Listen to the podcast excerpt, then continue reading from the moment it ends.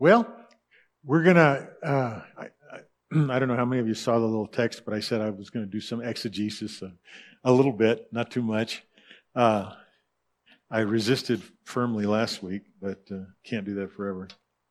So I've got a couple of points prepared tonight. We'll see how far we get through it.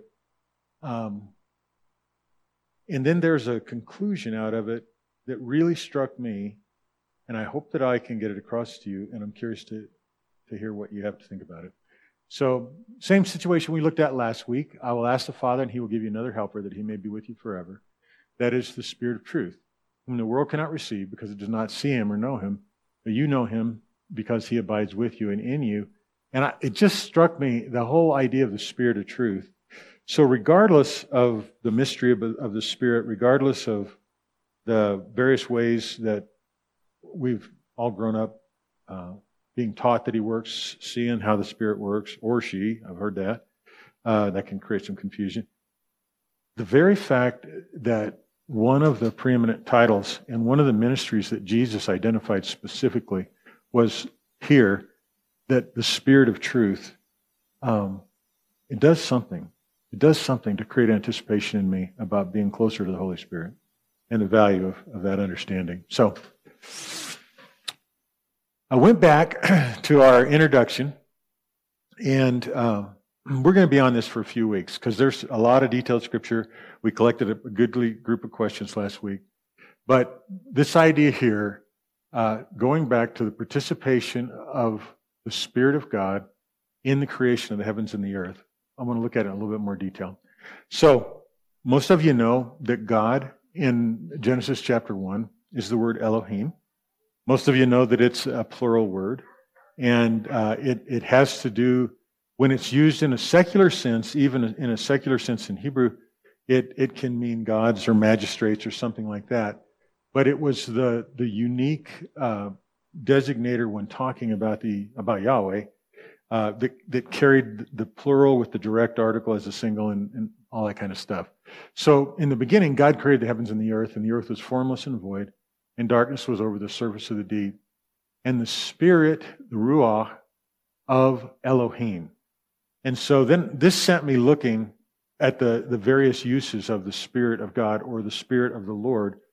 And so I found a helpful little translation cue in the New American Standard. And I don't know how many of you are using the New American Standard, but anytime it says Spirit of God with a capital G and a lowercase o and a d, that capital G, lowercase o and a d is Elohim. Anytime it says Lord with a capital L and O-R-D, a smaller capital, that is Yahweh, at least in the New American Standard.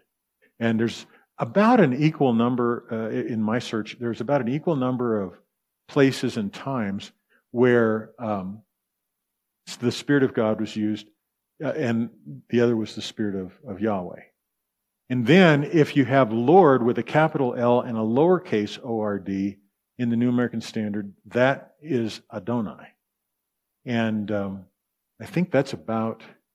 Oh no, there's one more that's L, and that is with a capital G and then a shorter but capital uppercase O and D. So, as you read the New American Standard, when you're checking, if you're going through Scripture about the Spirit, those are the various names that it's associated with in the Hebrew.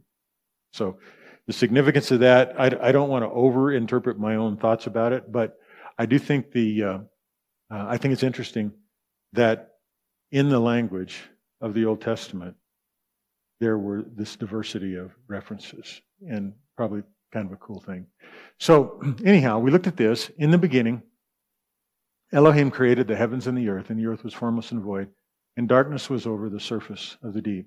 And the Spirit of Elohim was moving, and then this word, Rachaph, terrible pronunciation.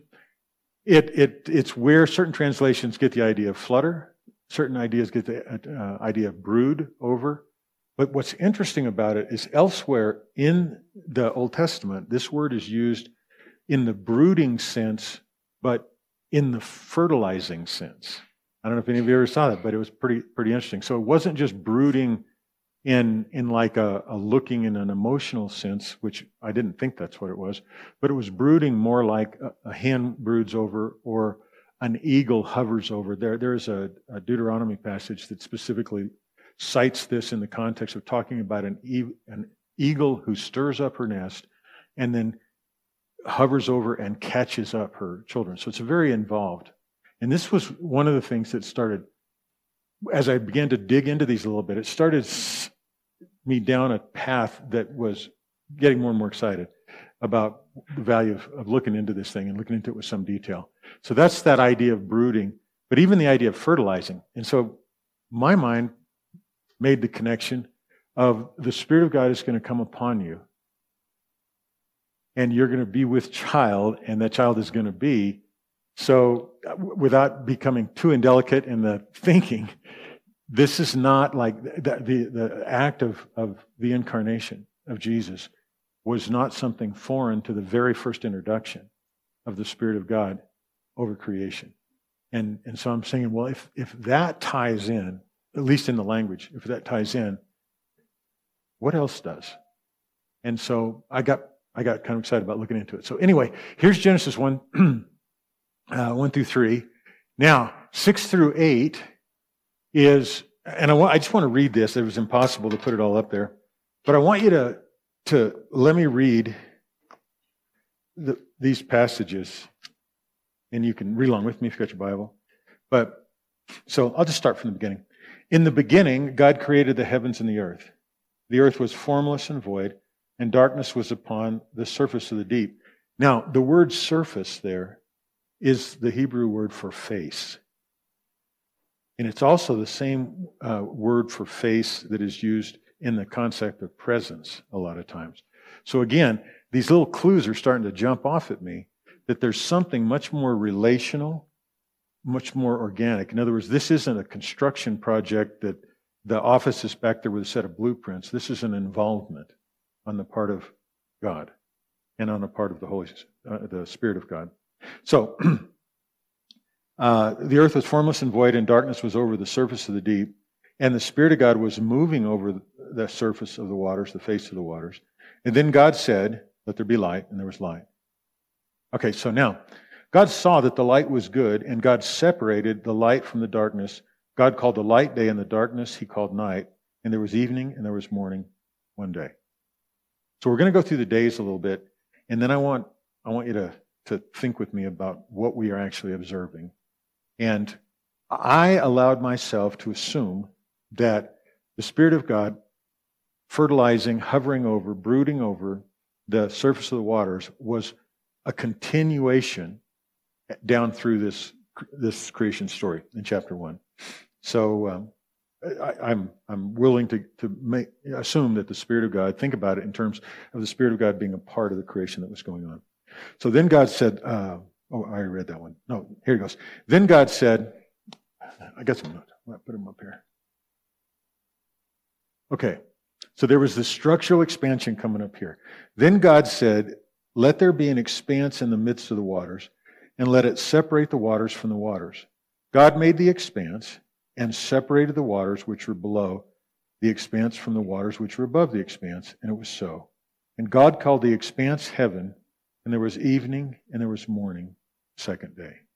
All right, now, up until this time, this preparation for me, I just thought of this as the details, or one version of the details, chapter 1 version versus chapter 2 version. Chapter 1 version of the details that sort of explained why the universe looked like it did. You know, so, okay, God made the heavens and the earth. It was formless, and the first form it took was it established a division between the heavens and what was down here. All right. Now, I'm not saying that's wrong, but I am saying it revealed something in the midst of this preparation to me of how committed we are, if we're not conscious of it, to evaluating everything from our point of view, from our perspective. In other words, because there is above and a below, a sky and an earth. And even now with our, you know, a little bit broader understanding of the cosmos and the space and all that kind of stuff, I still am reading back my expectations into this. So I tried in the middle of preparation to back away from that a little bit and say, well, what is really being said here if this isn't just a plain old science lesson, you know, or something like that? So, and there was evening and there was morning, a second day. So now here comes day three. Then God said, let the waters below the heaven be gathered into one place, and let the dry land appear. And it was so. God called the dry land earth, and the gathering of the waters he called seas. And God saw that it was good. Then God said, let the earth sprout vegetation, plants yielding seed and fruit trees on the earth bearing fruit after their kind with seed in them. And it was so. And then that caused me to reflect back on that thing about brooding and fertilization. And so something of the Holy Spirit, the Spirit of God, was one of the mechanisms, the relational mechanisms with the land. And so this was a fertile ground, obviously, looking at it. And so in a minute, I'm going to ask us why. But it said, let the earth sprout vegetation, plants yielding seed, and fruit trees on the earth bearing fruit after their kind with seed in them. And it was so. The seed after their kind, the tree bearing fruit with seed in them after their kind. And God saw that it was good. There was evening and there was morning, a third day. All right, so now I'm expecting something more than just a recounting of what, you know, at the end of this story, I expect the world to look like it looks outside.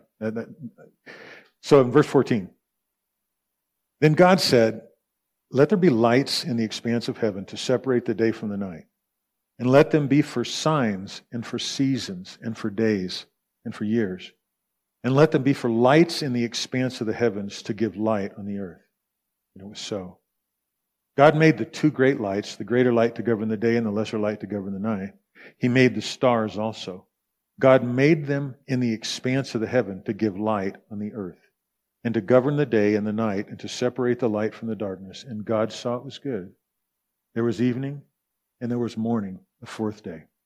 So about this time in the narrative, when I had extracted myself from just the expectation that what it was saying in here was reflecting what I expected to be outside, or what I expected to be, I started being open, I felt, to what was really going on here, what really was in the heart of God, what really was this birthing process, this creating process, this fertilization process that was going on. And then I, you know, personally for me, I reflected on some passages that mean a lot to me. Colossians 1, that speaking about Jesus, that through him and for him and by him and everything was made, that was made, and all this kind of stuff. And that he's the one through whom God created the cosmos. So I'm going, wow, there's a system being built here. There's a system of a structure being put in place. What is it being put in place for? In other words, what is the plan behind it? What is the wisdom behind it? What is the logic behind it? And I started thinking, wow, well, okay, obviously, the plenty that comes from the seed-bearing, reproductive nature provides food and sustenance, and it makes room for this place to survive time. It didn't have to do that.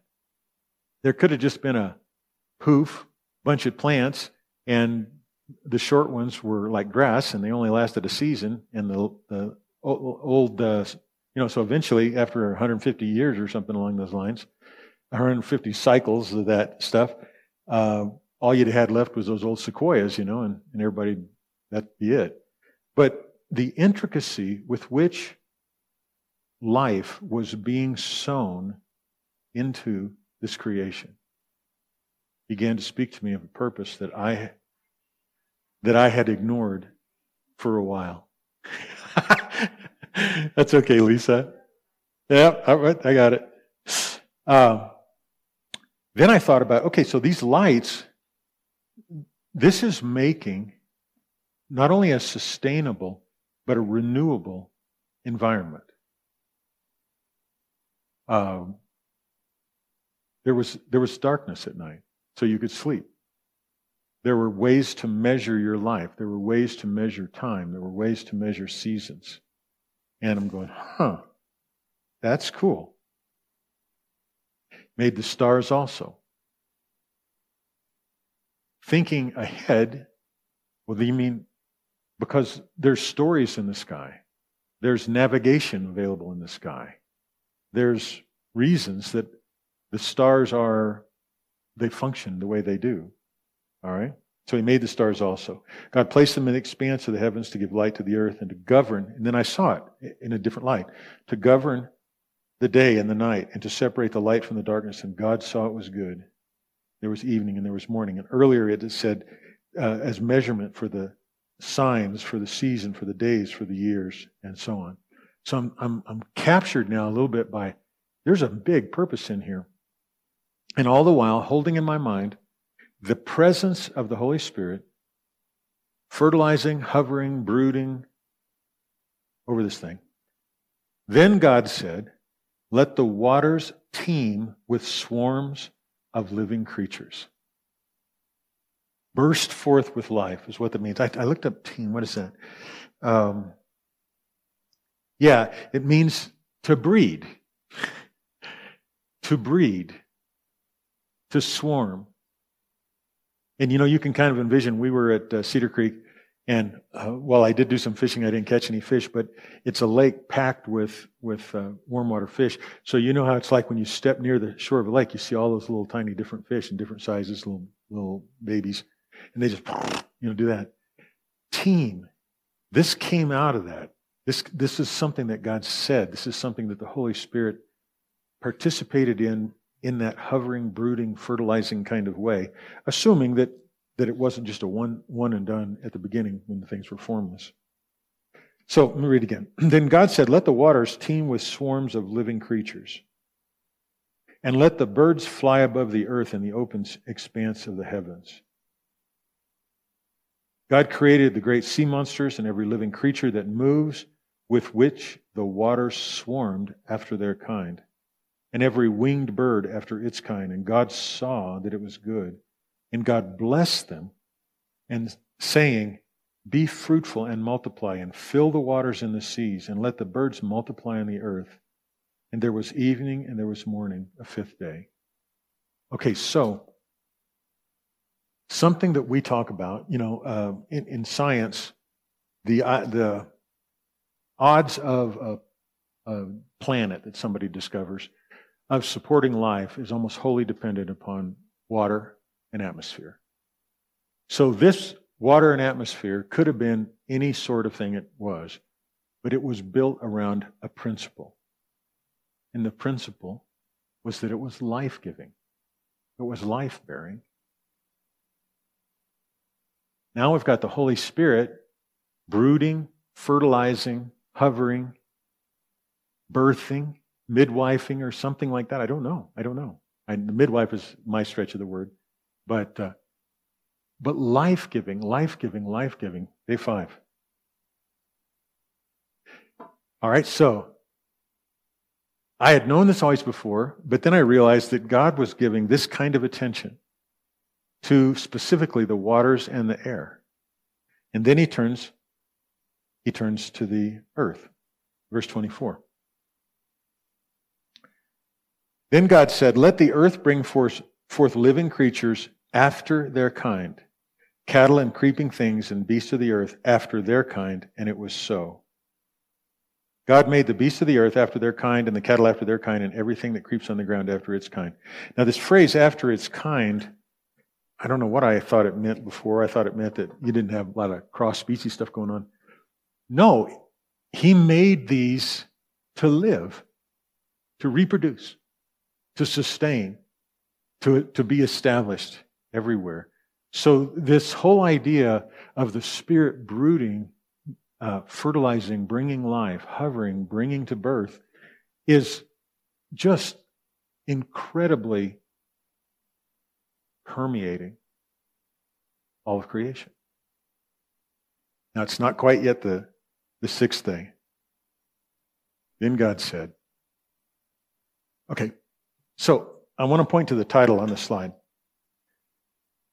Holy Spirit building the cosmos, could put that as birthing the cosmos too, you know, the idea of hovering and the fertilizing, of God for us.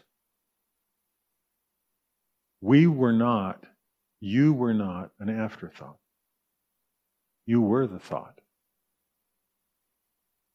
You and I were the thought behind this repetitive, increasingly complex giving of life. So whatever role the Holy Spirit played specifically, it's probably beyond our ability to know, but certainly the intention of Elohim and the function of the Spirit of Elohim had making a place, not just any place, not just a good place. It was good, it was good, it was good, it was good, by declaration. But making a place for us to be created and released into. That's incredible when you think about it, because it's going to, again, you know, I'm willing to plod along on these concepts when we're looking at something we're pretty familiar with, like the Holy Spirit, anyway. But so then God said, "Let us make man in our image, according to our likeness, and let them rule over the fish of the sea, and over the birds of the sky, and over the cattle, and over all the earth, and over every creeping thing that creeps on the earth." God created man in His own image. In the image of God, He created him. Male and female, He created them. All right. So what I'd like to ask you to do is banish from your thought any sense of randomness in creation. Any sense of creation that lacked design and purpose. And the focal point of the purpose, not to take away from the beauty of the stars, not to take away from all this kind of stuff, the focal point of the purpose was life and men. Now, everything else had extraordinarily good value, and God declared it good. He declared the courses of the stars in the heaven. He declared the planets. He declared the atmosphere. He declared...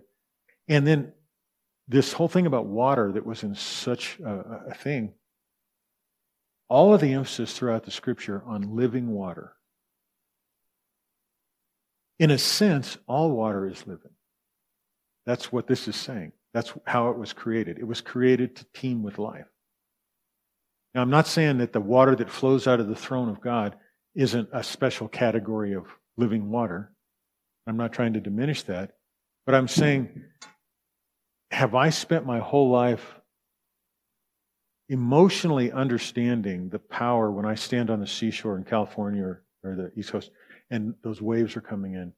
It does something in your heart. It does something in your spirit.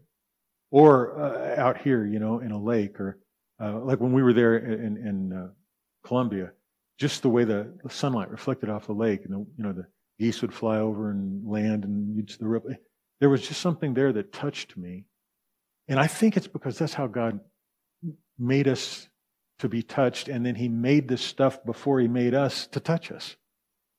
This is the forethought of the Spirit of God. This is the forethought of God our Father. This is the forethought of Jesus, the one through whom, for whom, and by whom.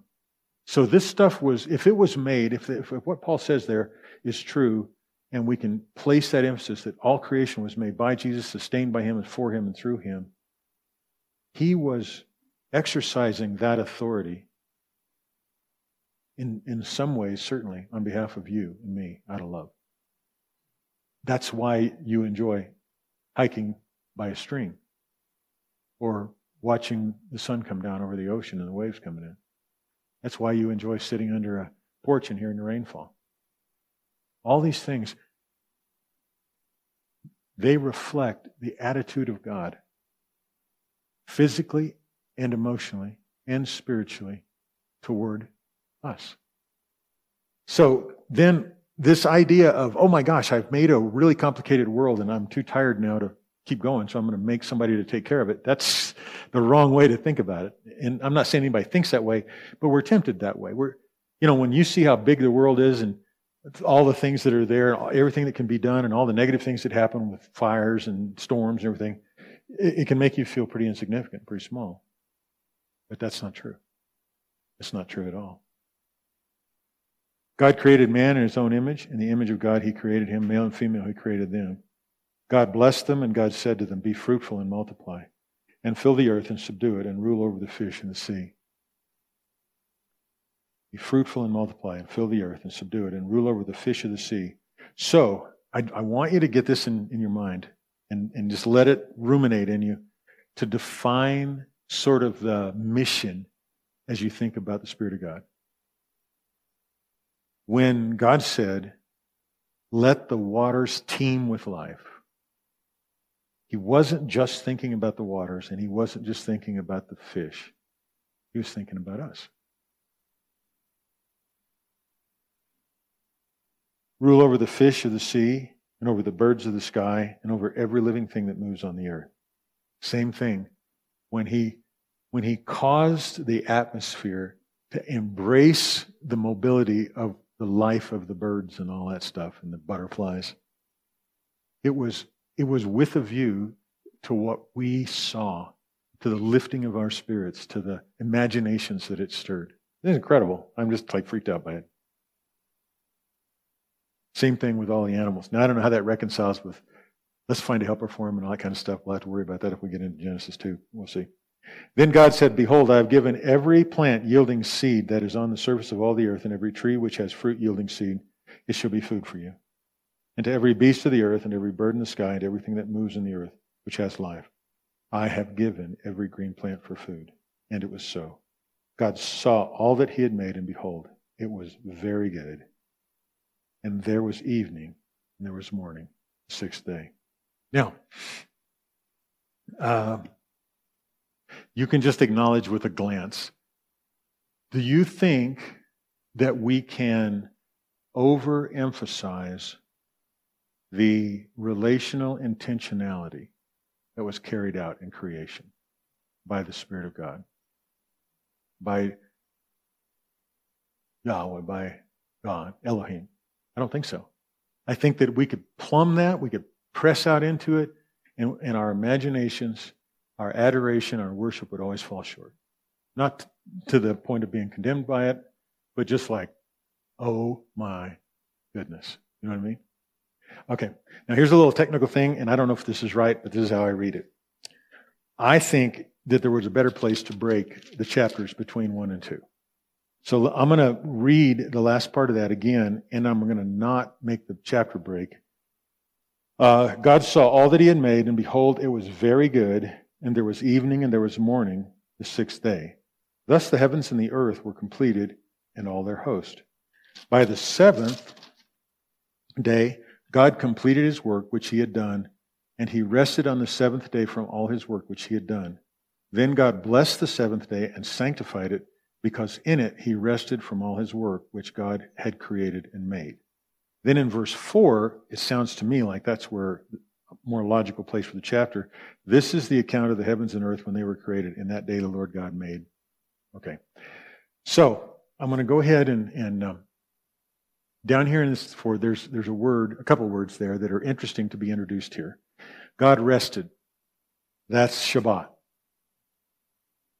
So the whole principle, and we all knew this, but the whole principle of Sabbath, the whole principle of rest, the whole principle of trust that goes with that was here in this beginning, in this story. God rested.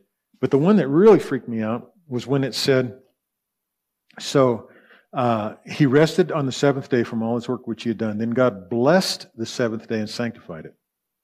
So the word for blessed is the word barak. Barak. There it is. I've got it noted down there for you. You know what the root meaning of barak is? To kneel. To kneel. Now wait. And this is pretty consistent as it's going on. It's, you know, a lot of the scripture where barak is used throughout other scripture is about people kneeling to bless God. It's also, though, the primary meaning of people rendering honor to one another as well, to kneel. Now, try to wrap your mind around the concluding declaration of all of this creation, from start to finish, with the relationship with His sons in mind, His creation in mind, that God knelt to bless.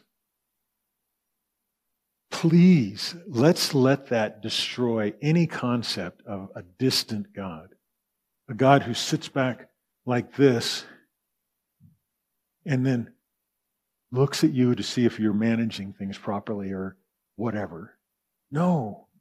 This whole thing, from formlessness and void to all of these details, was so that God could come and go, how you doing? How you doing? And I'm not trying to belittle God. Yeah. I'm trying to say this is why He's there. And, all right, so this is me doing a semi-Mickey Mouse teaching on the chapter 1 version of creation.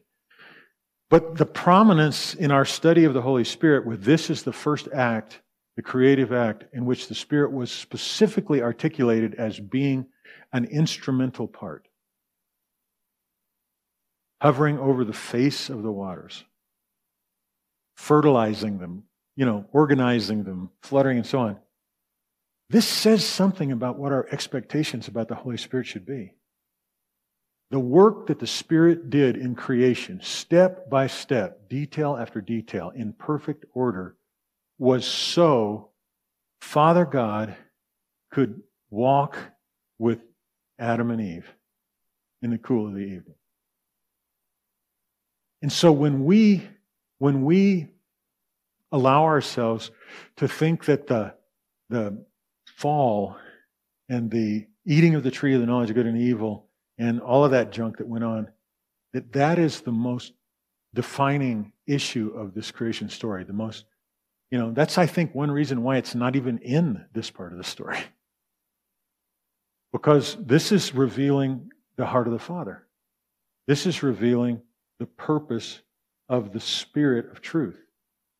From the beginning, the love of the Father for you and me, and everybody that has been a part of this line of humanity, that this earth was created for.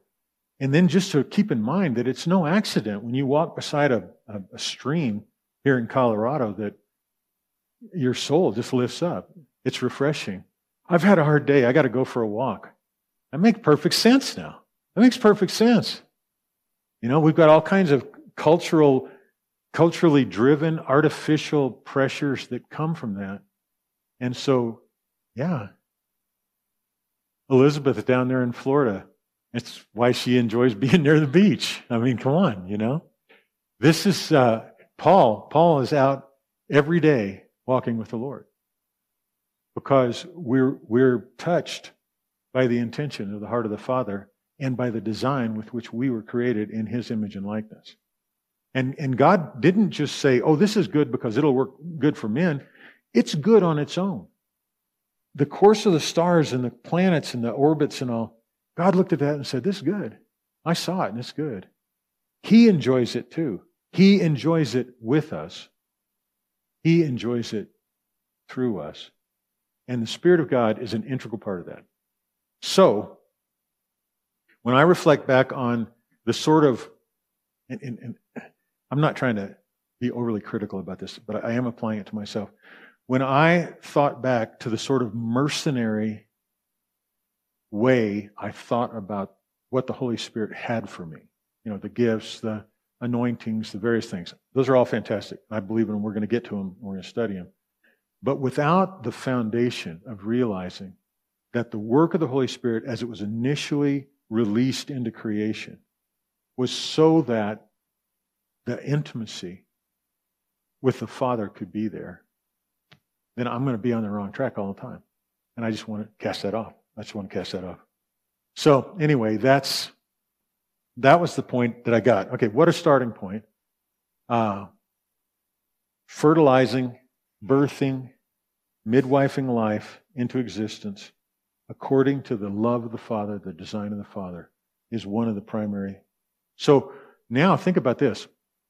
And I don't know that we can necessarily make this a direct scriptural link, but sandwiched in between, and Elohim made the heavens and the earth, And the spirit of Elohim, Ruach Elohim, was hovering over the waters, brooding over the waters, fertilizing the waters, fluttering over the waters.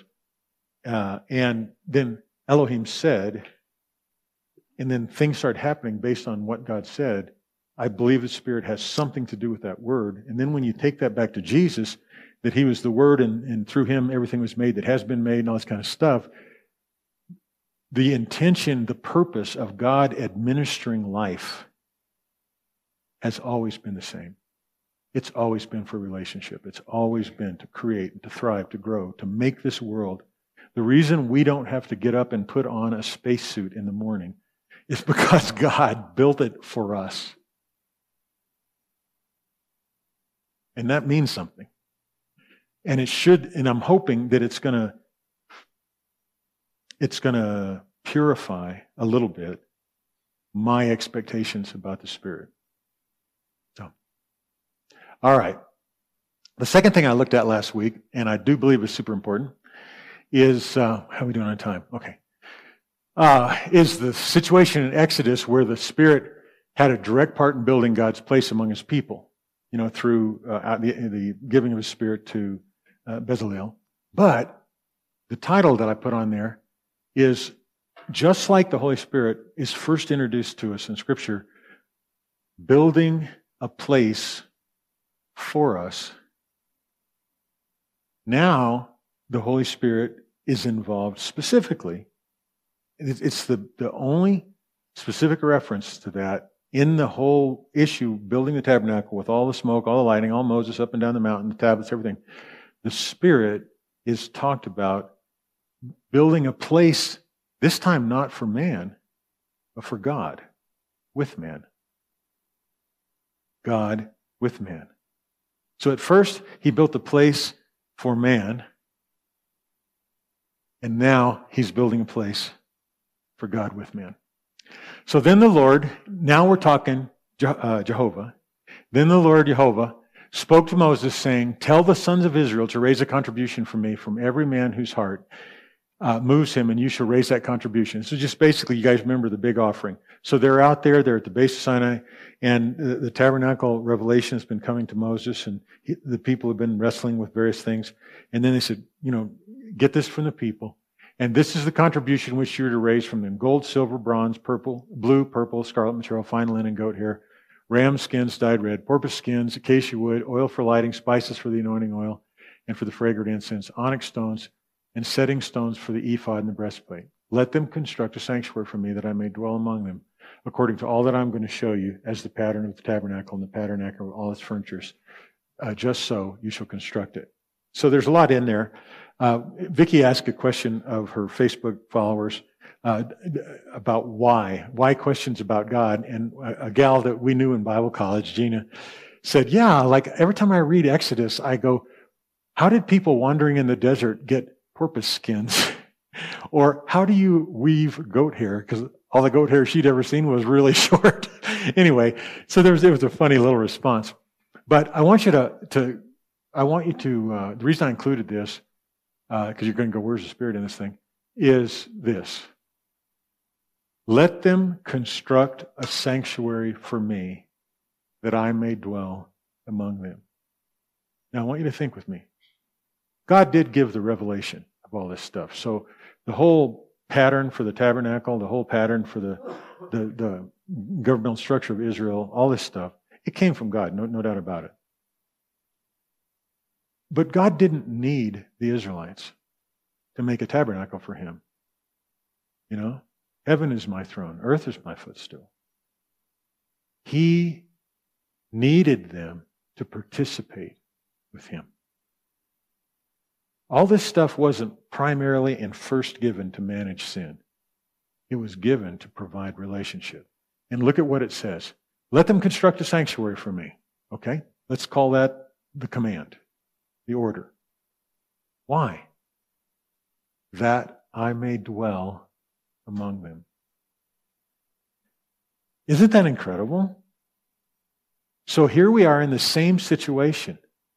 In creation, whatever role the Spirit played in that hovering, fertilizing thing that was indicated in there, the point of it was so that when God got done at the end, he could kneel down, be with them, and bless them. And he did. He walked with them in the cool of the evening, right? All right, so here, the purpose of all of this stuff, all of the porpoise skins and the acacia wood and everything, was that I may dwell with them. That began to change my whole heart about this. So, here it is, as it begins. You shall make a mercy seat of pure gold, 2.5 cubits long, 1.5 cubits wide. You shall make 2 cherubim of gold, make them of hammered work at the 2 ends of the mercy seat. Make 1 cherub at one end and 1 cherub at the other end. You shall make the cherub of one piece with the mercy seat at its 2 ends. The cherubim shall have their wings spread upward, covering the mercy seat with their wings and facing one another. The faces of the cherubim will be turned toward the mercy seat. You shall put the mercy seat on top of the ark, and the ark you shall put the testimony which I will give you. There I will meet with you, and from above the mercy seat, from between the 2 cherubim which are upon the ark of the testimony, I will speak to you about all that I will give you in commandment for the sons of Israel. Now, there's a lot here. I don't pretend to know even a tiny portion of all of it, except I know some stuff. There I will meet with you. And from above the mercy seat, from between the 2 cherubim, which are upon the Ark of the Covenant, I will speak to you about all that I will give you. And I didn't not emphasize in commandment for the son of Israel, because I don't think that's important. But the root even of the commandments was giving. So I know that there was a time in my life before Yana said something that got through to me, that the Sabbath was, I thought of like kind of a duty, you know, in other words, I need to honor and restrict the rest, the blessing, that part of thing, the Shabbat. But no, it's a gift. And, you know, she helped me really see that, and now I see it, and I actually try to participate in it. You know, I believe in the renewal of it. I believe in all that. But again, the intention of God is here. Now, how is, as detailed as those instructions are, what's the shape of the wings? What's the face of the cherubim look like? What's the angle of the face as it looks down on the mercy seat? This is a place where God's going to come. Now the Lord spoke to Moses, and he said, see, I have called by name Bezalel, the son of Uri, the son of Ur, and the tribe of Judah. I have filled him with the Spirit of God. Once again, it's Ruach Elohim. In wisdom and understanding and knowledge and all kinds of craftsmanship to make artistic designs for work in gold and silver and bronze, and in the cutting of stones for setting, and in the carving of wood, that he may work in all kinds of craftsmanship. And then it goes on a few verses later, and it talks about the community here. But it talked about these other guys that were also given by God, but in a little bit of a different thing. And behold, I myself have appointed with him Oholiab, the son of Ahishmach of the tribe of Dan, and in the hearts of all who are skillful I have put skill, that they may make all that I have commanded you, the tent of meeting, the ark of the testimony, the mercy seat upon it, and all the furniture in the tent, on and on. So, here's where the Spirit is revealed to, again, prepare the way for the intimacy that God wanted to have with His people. I want to be with you. I want to speak with you about this. And so, I believe that we can draw from this the emphasis that I have filled Bezalel with the Spirit of God, and the interaction, not a passive thing, not just a download or a deposit, but the interaction, the working through this man as he trains these other people and as he capitalizes on their skills, as this community of craftsmen was being formed, that the function, the ministry, however you want to call it, the inspiration of the Holy Spirit,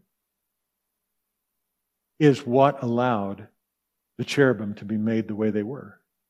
It's what allowed that little filigree around the outside edge of the mercy seat to be what it is. It's what allowed the message of that ark containing the testimony, the witness, and then the place where the blood would be shed, all this kind of stuff. Think of everything that came from this detail. That all came as a result of the Spirit of Elohim being in this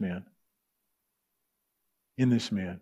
And I don't think Moses had to go in and go, oh, I'd like to see it look more like this, or I'd like to micromanage the way. No, why? Not because this guy was such a talented artist and had a big reputation for that. No, I don't think that was it either.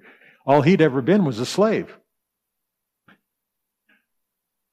It was because of the active role that Ruach Elohim had in his life, and through his life into the lives of others, and in the lives of that small community of artisan and craftsmen.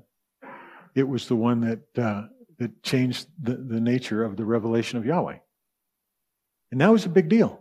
That was a big deal, because all the other people, they were all coming out of there with the gods of Egypt as their model, not the one who would speak to them from above the cherubim. Does that make sense?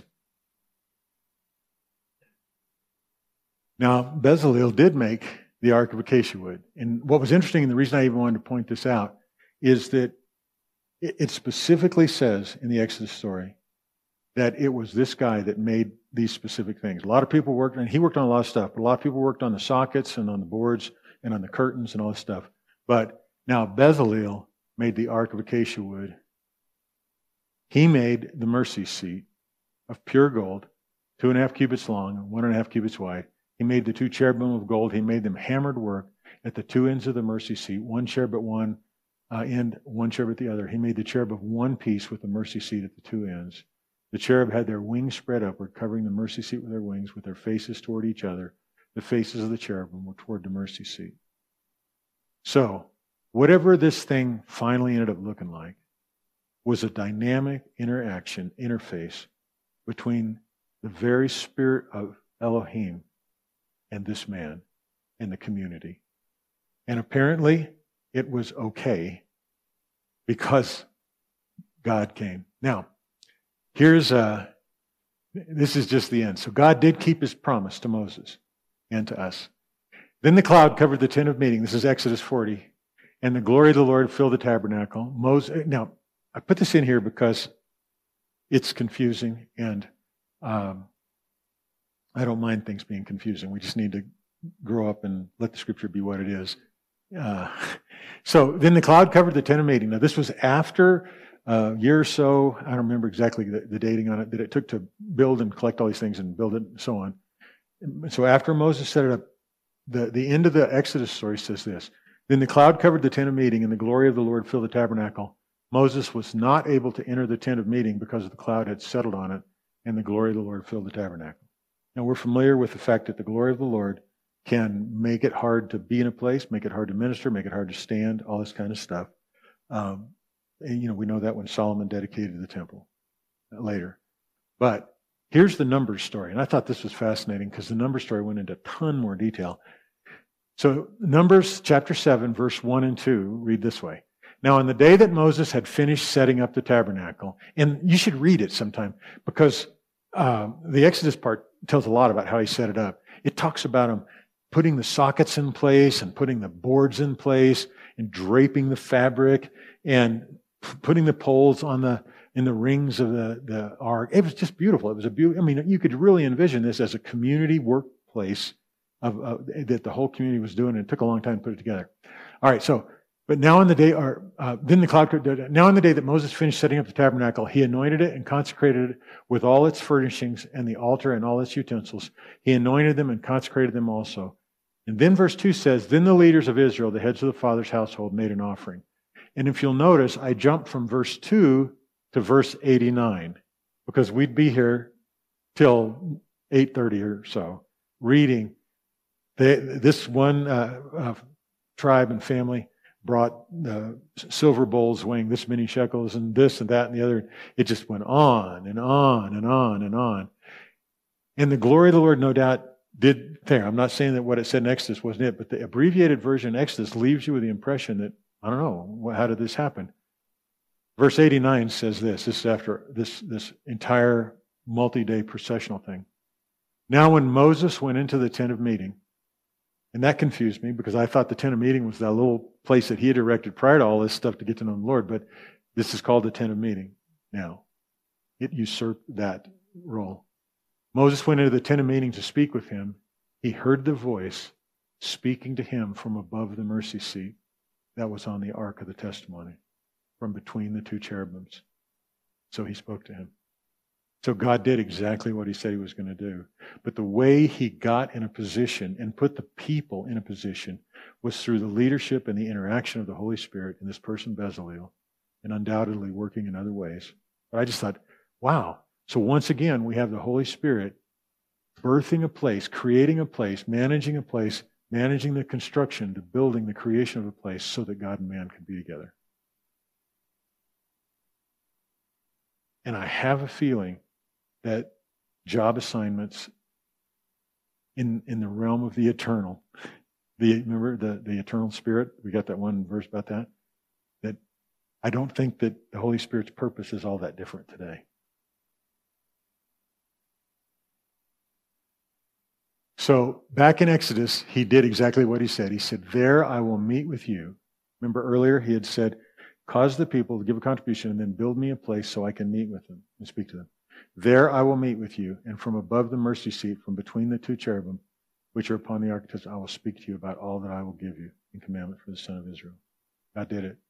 And the Holy Spirit somehow, this time, through a person, facilitated it. And we do understand, right, that God could have just said, let there be a tabernacle. And it would have been. But that isn't how he works. That isn't how he works. God could say, let the world be evangelized. Poof, the world's evangelized.